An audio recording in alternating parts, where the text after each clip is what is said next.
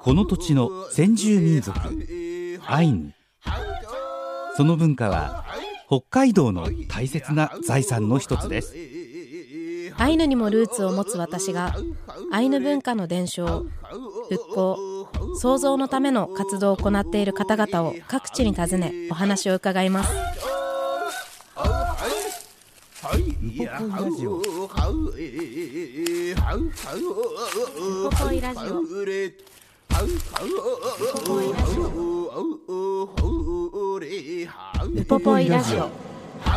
今日は2023年3月14日に北海道博物館で収録した模様をお送りいたします。今回はどなたにお話を聞いたんですか？今週も北海道博物館アイヌ民族文化研究センターの高知理恵さんにお話を伺ってきましたまあ、実際にね博物館の中に入って、はい。い、ろんなものを見ながらのお話でしたよね。そうですね。今週は高山さんも一緒に行っていただいて、はい、先週今週とお送りしている北海道博物館のお話、その施設のご紹介も含めてなんですけども実は開拓の村にこう隣接したエリアにあるので、なんとなく地元に住んでる私たちはえ観光客の人が行くとこなんじゃないの？って勘違いしてる人もいるかもしれないんですけどいやいやもう開拓の村はもちろん楽しいですけど、はい。北海道博物館は自分が北海道に住んでいるからには一度はやっぱり行ってもらいたい。そうですよね。ね。そこ知ってる知ってないじゃ全然見え方が変わりますよね。うん。ニュース一つをとっても展示物も変わりますからね、はい。前行ったことがある方もぜひね、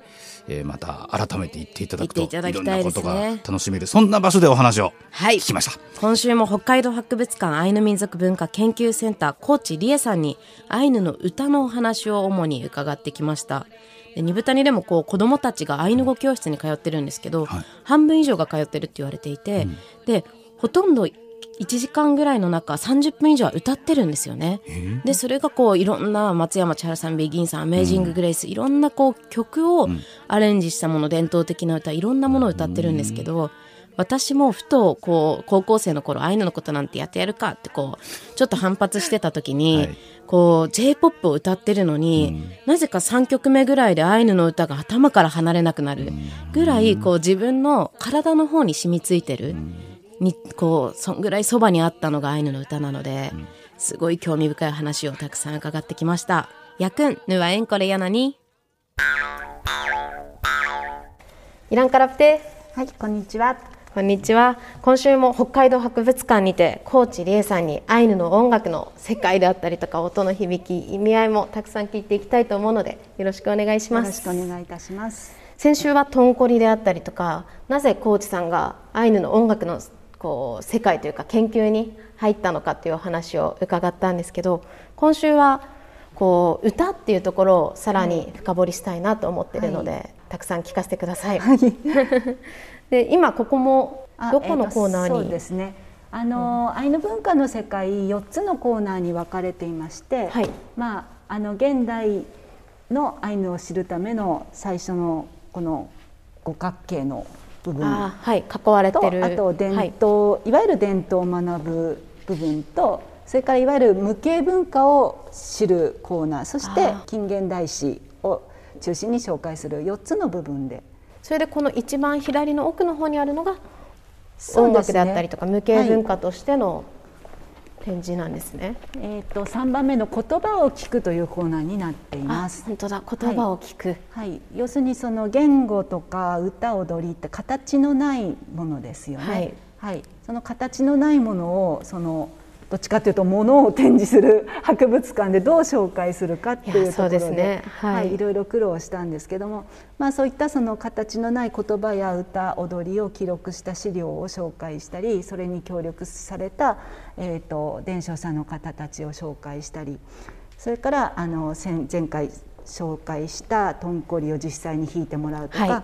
えー音声資料や映像資料を見てもらうコーナーなどもございます。面白い。はい、こちらはあのこちらもちょっとコロナ対策で撤去してるんですけれども今アイヌ語ブロックというのをここに置いてました。ちょっと大きめのあの黄色緑赤青のブロック、でこれをそのくるくる6面回していくとあのまあなんていうんですかね文章の意味としてはめちゃくちゃでもちゃんとアイヌ語の文法にかなった文章ができるよという、あれですね。よく学生とかがやるどこで誰が何をどうしたのところがもうすでに書いてあるブロックが、そうなんですね、ね、だからここの作文の例だと「ピシペカチェクエ」って言って、はい、まあ、浜で魚を私が食べるですけれども、えーと、これがちょっと入れ替わるとなんか魚が私を食べるになっちゃうとかね。あの、はい、ありえますね、はい、でもあのこの黄色緑赤青の順に読んでいくと文法あのと的には正しいアイヌ語文が作れるという、はい、今はそのブロックの代わりにコロナ対策としてペーパークラフト切り抜きブックというのをお配りしてますのでよかったらこれお家で作ってみてください。ありがとうございますもう早速作って子どもたちと一緒にやってみます。はい、えー、でもやっぱりアイヌの音楽っていうジャンルも言葉とはもう絶対切り離せないぐらいそこが結びついてる気がしますよね。ねはい、やはりその前回もお話ししたようにアイヌ伝統音楽全体レパートリーの中では歌とか歌謡っていう部分がすごく比重が大きいのでやはりそこで歌われてるアイヌ語の歌詞っていうものがまあ大事になってきます。と同時にアイヌの歌で面白いのはあのアイヌ語の歌詞なんだけれども必ずしもじゃあ何を歌ってるのかっていうのがよく分かんないものも多かったりもう言葉としてはもう意味不明の音の並びがずっと続くものとかあります。うん、ちなみにどんな例がありますか？そうですね。あの私いろいろアイヌの音楽のジャンルの中で好きなものがあるんですけども、はいあの鳥のとか虫の鳴き声を歌が歌ってるっていうふうにして聞きなして、はい、それをこう歌うってものがあるんですよね。はい、例えばそのそうですね。私が聞いたのは例えば「クースウェプトゥトゥクースウェプトゥトゥ」これはあの地域によっては「うん、クースウェプトイタフーチワガタ」「かけますけ」「ポントのイペ」って言うんですけどもこれマヤさんもご存知ですよね、はい、何の鳥の鳴き声だか。山鳩とかですかね、はい、山鳩とかキジバトって書かれる時もありますけどももうあの日本語で例えば本州以南だと「デデッポッポ」とかっていう呼び方をするらしいんですけども、はい、一度あのこのクースウェップのあの歌を聞いてあの鳴き声を聞いたらもうクースウェップといたとしか聞こえないといういやもう洗脳のように聞こえてきますよね。あれって、はい、えー、確かに鳥の鳴きなし、はい、他にも好きなジャンルとかありますか？あもう一つその鳥の歌紹介すると、はい、あの多分これがオンエアされる頃にはもう時期外れになってるかもしれませんが、もう春ということで、えー、春の広い野原でこう飛んでいくちっちゃな小鳥手から手から手中抜き中中とっくりさときながら高級抜きうっぽてんてんからら手から手から手中抜き中中とっくりさときながら高級抜きうっぽてんてんからら手から手から手中抜き集中中中とっくりさときながら高級抜きうっぽてんてんからら春の鳥はい何でしょうかこれツバメですかあ近いけどちょっと違いますねこれひばりですひばりかはいああれですか二豚谷のあの早口言葉もじゃあひばりなんですかねあどうなんですかね、まあ、地域によって鳥の種類が違うってことはたまにあるんですけども私はこれはあのあの日高でも割と東の方の三石地方であのおばあさんから聞いたんですよね。でそのおばあさんによるとあの私が今やったみたいに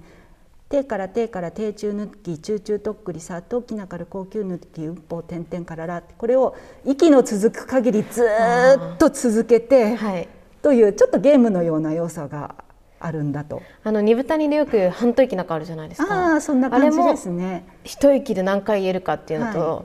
ちょっと響きが似てたりしますよね。そうですね。調べてみないと帰って。はい、えー、面白い。はい、あと他にはどんなこう歌っていうジャンルがあるんですか？歌えっ、ー、とアイヌの伝統音楽って結構ジャンル数が多いんですよね。はい。はい。なのでまあ、前回お話ししたウコークって座り歌って言ってみんなでこう一つの新床の蓋を囲んであの追いかけるようにして歌うものもあり、うん、あるいはその歌とともに踊るっていう和踊りをしていったりとかあります。えーと、あとそうですね日常生活で歌われるものとしては例えば子守歌とか、はい、私もよく子守歌聞かされて寝てました。はい、は いで子守歌はあの独特なその舌先を震わせる音、はい、ルルっていう音を入れたりとかあのあと何でしたっけ、まあ、決まり決まったその、うん、特に意味のない言葉を入れたりとかしながら歌っていくんですけども。はい、へでもそのアイヌの音楽のこなんですかね？なんでこの言葉にしてこういう音楽が残ってるのかって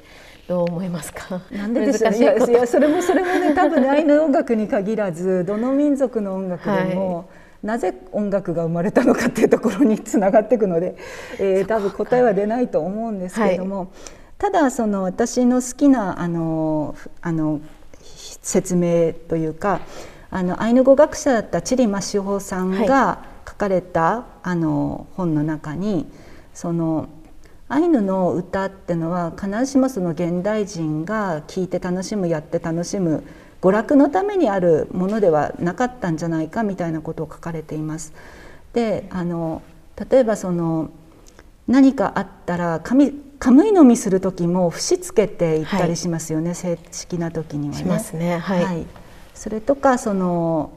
八重様ねなとか、うん、あの伊予早落ちしとか言うんですけどもその辛いことがあったり楽しいことがあったり悲しいことがあったりしたらそれを即興的にその自分の持ってる節の中に歌詞を載せて歌うっていうことは、まあ、昔はあのさされてたそうなんです。はい。うん、だからそのなんていうんですかね。それとかその例えば何か天変地異が起こったとか雨が降ったとかって言ったらちょっと呪文のようなことを唱えるんだけども、うん、それもちゃんと節をつけて言うと。そうすると、うん、そうするとその神神の実もそうですしその自分の心を鎮めるための歌もそうですけどもその人があの安らかに生きていくためのもうなんかこう生きるためのうん、うん、大事なあの行動なんですよね。歌ったり踊ったりっていうのは。ただ単に楽しんでどうこうっていうんじゃなくって本当に祈りのようなあの広い意味でですよ、はい、はい、神の実だけに限らず祈りのようなその気持ちっていうのはもしかしたらあったのかなと思います。あのチリマシオさんの書かれたものを読んで私はそんなふうに思うことがよくあります。いやでも私も同じようなことを感じてます。こうアイヌのこの意味もないけど節に乗せて歌われる歌もですしいろんなこう音があるじゃないですかそれらも含めてやっぱりもうむしろカムイって呼ばれる世の中のいろんなカムイになり得るものたちとのこうコミュニケーションツールとしての役割もすごい強いのかなとは感じたりしてます。そうですね、は いもう頭離れない。かけますけ、ポンとのいて、みたいな。はい、山鳩とかキジ鳩がこんな感じなの？そうなんですよ、うん、くこれにも一応この鳥の鳴きなし今回のやつには意味があって、うん、クースウェプトイターのところは、うん、クスウェプ山鳩とかがこう、まあ、畑を耕す、でフーチワッカーターとかはおばあちゃん、まあ、フチが、あの水を汲みに行くとかそういうのをこう山鳩はこう泣きながらいるっていう話なんですよね。でもひばりはちょっと口に出せないわあれは。私の地元では半時なんかこうけなきピラピラトイプララチューラテチューピシカンチャッケレルポッテンテカラカラチッチって言うんですけど。すごい すごいじゃない。たまにはかっこつけようと思いました、えー、あでも全然違ったさっきのコーチ先生そうなんですよ。なんで地域によってもちょっと差はあると思うんですけど、うん、今のようなこう意味のないジャンル、はい、ただこう聞いててトランス状態というか、うん、こう何なんだろうってこう感じるようなものはたくさんあるように感じますね。いや聞いてて思ったのは、はい、音楽はね私たちエンターテインメントとして聞くことが多いんですけど、はい、アイヌの人たちにとってはまあもちろん楽しみもあるだろうけどなんか即興で言葉をに気持ちあ音楽に気持ちを乗せるっていうの？そうかもしれないですね。だからこそ替え歌ばっかりになるんですかね。私たちもカラオケ好きで家族でいまだにもう親族いとこたちとかお嬢ば含めて1か月に12回は家族カラオケ行ったりするんですよ。はい。そんぐらいこう多分みんな歌うのが好きですし聞いたりとかそれに何か感情を乗せるのはこう得意としてる気がしますね。あれかなこう真面目にこう言葉だけで言うと硬くなったり周りがしんとなったりするかもしれないから じゃあ歌にして気持ち伝えちゃえっていうところもある、はい、実はそこが家族会議の場だったのかもしれないですね。やくん、後半も音楽とカムイの関わり方であったりとか、そもそもアイヌの音楽とこう日本の音楽何が違うのかなとか、皆さんがこう疑問に思われているようなことをたくさん聞いてきてるので、お付き合いください。やくん、ぬわえんこれやん。先ほどのひばりの歌を教えてくださったおばさん、はい、おばあさんにお話を聞いてた時に私その頃そのよく車とかで通ってた時があったんですけども私があの車で帰ろうとするといいかって帰る時にはちゃんと道路の神さんと、まあ、カムイですね、うん、ルーコロカムイっておっしゃったんだけども道路のカムイにちゃんと挨拶していくんだぞとか、うん、えーと、家を出る時とかあの帰る時もちゃんとあのアッパちゃんカムイって言って戸口の神さんに挨拶していくんだぞって。はいって言われたのはすごくあの今でも印象に残っています。あの私今通勤も車なんですけども、はい、あのエンジンかけたらとりあえずあの道路の神様車の神様よろしくお願いしますということにしています。でもやっぱりこう山に入る時も別にアイヌ語じゃなくても日本語でも何語でもいいから、はい、自分たちがカムイに対して何をお願いするのかとか感謝とかを言葉にしなさいみたいな話はそうです伝わってますよね、はい、教訓として今も残ってる気がしますよね。はい、えー、ちゃんとカムイの方でもちゃんとそれを言ったか言わないかとか、うん、挨拶したかしないかっていうのをちゃんとあの受け止めているんだろうなと思いますね。私も家に帰って誰もいないのに「ただいま」って言いなさいってはいつも言われてましたね。家に対して「ただいま」って言いなさいとか教わってた。のを思い出して 今日はちゃんと言おうと思いました えー、でもそのアイヌの音楽とじゃあもともと本州というか、まあ、和人に伝わっていた音楽っていうのは全く別のものっていうことですよね。あでもそれもねあのどの時代の音楽かっていう時代のことも考えなければいけないかなと思います。あの和人がたくさん、まあ、一気にどーっと集団移民みたいな形でやってきた明治よりも前にもやはりその和人はあの北海道に来てたんですけどもあのなんて言うんですかね。やっぱり和人の音楽もそれなりに持ち込まれるわけですよ。はい、でその、まあ、日々の暮らしの中ではアイヌと和人っていうものの間に、まあ、いろんな隔たりとかあのあったとは思うんですけれども一方で歌とか踊りとかって出てくる場面って割となんていうかざっくばらんな場面であることが多分あのそのいわゆる民衆レベルでは多かったと思うので、そういう中でなんか面白いことやってるなとああれなんか愉快そうだなっていうことになると、あのまあ、アイヌに限らないんですけども歌とか踊りってできる人が一人あの移動すると伝わるんですよね。確かに、うんなのでその和人特にその頃入ってきたあの本州からやってきた和人の出身地の民謡とかそういうものがそのじわじわと影響があったことは当然可能性として考えられると思います。うん、それと現代のアイヌの音楽でもそのもう現代人としていろんな音楽聴いてる人が今やってるわけですから、はい、当然その人の好きな音楽の影響を受けてる人もいるでしょうし、うん、音に対する感覚もあの現代的な感覚にはなっているだろうと思います。それはあのいいとか悪いとかではなくてはい。本当ですよね。当時のそれこそ八重様みたいな自分の感情をその場で節に乗せるっていうのを私は絶対できないなと思うんですけどいつかそこまでたどり着けるぐらいそっちも知りつつ今の時代に合わせてこう表現もしてみたいなとかって思ってますね。そうですね じゃあその時々の暮らしみたいなものが例えばこう稲作はもともとあれであっても、うんと、同等の方とかだったらこういろいろ作業の時仕事の時の歌とかも残ってたりするイメージがあるんですけど、はい、そういうのもやっぱり和人文化とのつながりとか。どうだろう。ただ音楽だけ見るとちょっとやっぱりアイヌの歌とかは独特なのかなと思いますけどもね。うん、あの杵をつく、はい、あの臼と杵で何かつく、まあ、あの穀物をつく時の歌、うん、えー、っとアイヌ音楽にいろんなパターンがいろいろあるんですけれどもまずままず歌詞がアイヌ語であるっていうことは当然ながら、はい、そうだし、えー、っとあれもですね2拍子で付き合うタイプのものと3拍子でつくのとあるんですね「はい、イッヘッサーをホイ」とかね「ヘッサーをホイ」ヘッサーホイですね。ホイとかね。そうかと思うと2拍子でヘッサーおホイあホイやホイとかあるんだけどもあの3拍子が延々続くタイプの音楽ってのは、えーと、和人の民謡とかにはあんまりないんですよね。うん、だからちょっとその3拍が一つのユニットになって延々こうパルスとして乗ってくタイプの音楽っていうのはやっぱりその和人との比較で言ったらやっぱりアイヌの音楽の特徴の一つかなっていうふうに思いますね。本当ですよね。この土地だからこそこういうもしかしたら世界観みたいなのが作られてったのかもしれないですよね。うん、でもその場で紡いでいく音楽もあってでそんなこうアイヌ音楽っていうところを今も研究されてると思うんですけどそのアイヌ音楽を研究している中であの今後どんなことをどういうふうになっていったらいいかなとか今後こんなことをしていきたいなってことありますか？うんまあ、私はあのあくまで研究者という立場なのであのまたそう現場でやってる方の思いとはまた別なところに関心があるのかとは思うんですけれども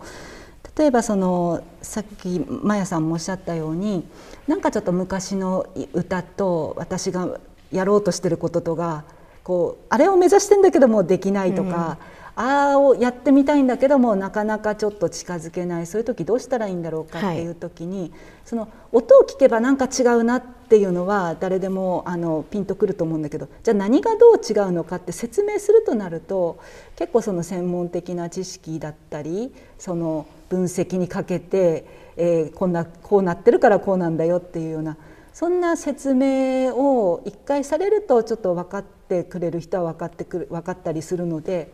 多分その私がお手伝いというかそういう形でできるのは、そういう部分なのかなと思って、はい、あの地道に音楽分析をやっております。いやもう大変もう心強いです。は い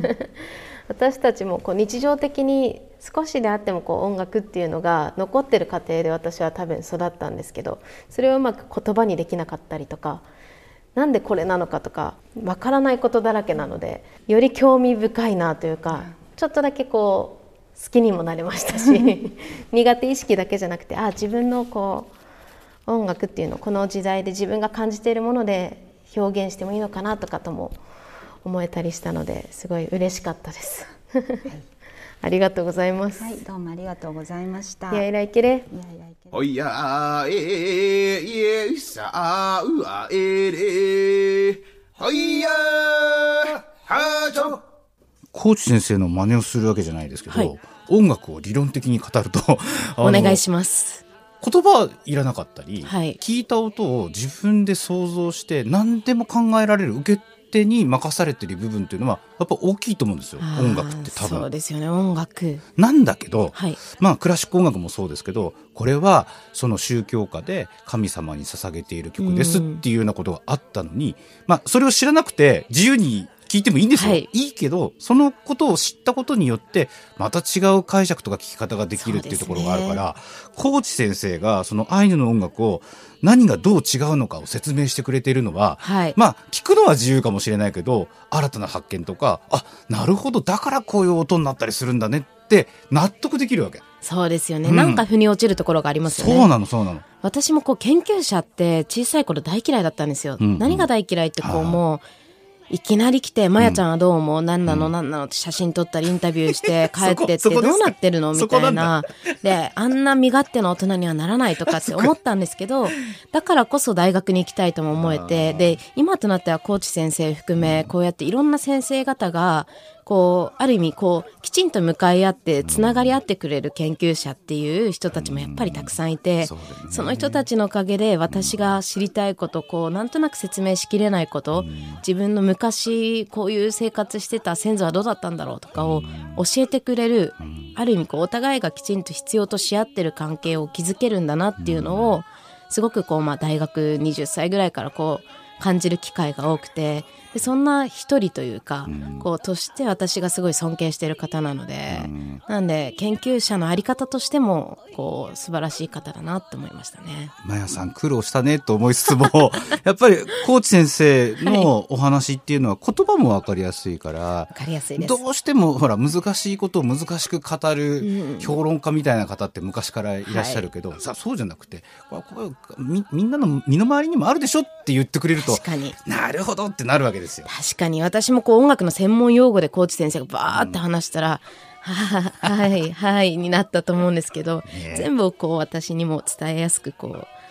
受け取れましたね。いや、本当いつかコーチ先生の授業を受けてみたいと思いました。いや、なんで申し込みましょう、何かあれば。はい、いや今日は本当に30分間の番組だったっていう中身の濃い。濃かったですね。3時間分ぐらいあったんじゃないかな。ありました。絶対ありました。そして来週は国立アイヌ民族博物館学芸員の立石真一さんに白老についてのお話を伺ってきてます。なんで白老っていう、こう今となってはやっぱりアイヌイコールウポポイって私もよく言われるんですけど、そんなウポポイもある白老町、どんな、もともとやっぱりコタンがある場所なので、どんなところだったのか、こういろいろ想像を膨らませながら一緒にお付き合いいただけると嬉しいです。楽しみです。やくん、すゆぬからんろ。